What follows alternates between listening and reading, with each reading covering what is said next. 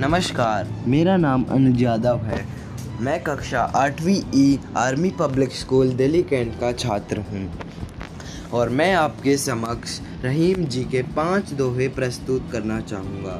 पहला दोहा, बिगड़ी बात बने नहीं, लाख करो किनकोए रहीमन फाटे दूध को मथे न मक्खन होए।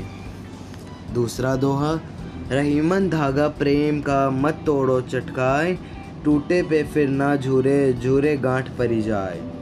तीसरा दोहा, रहीमन देखी बड़े को लघु न दी जाए डारी। जहाँ काम आवे सुई, कहाँ करे तरवारी चौथा दोहा, जो रहीम उत्तम प्रकृति का करी सकत कुसंग, चंदन विष व्यापे नहीं, लिपटे रहत भुजंग। पांचवा दोहा, जो बड़ेन को लघु कहे, नहीं रहीम घटी जाई।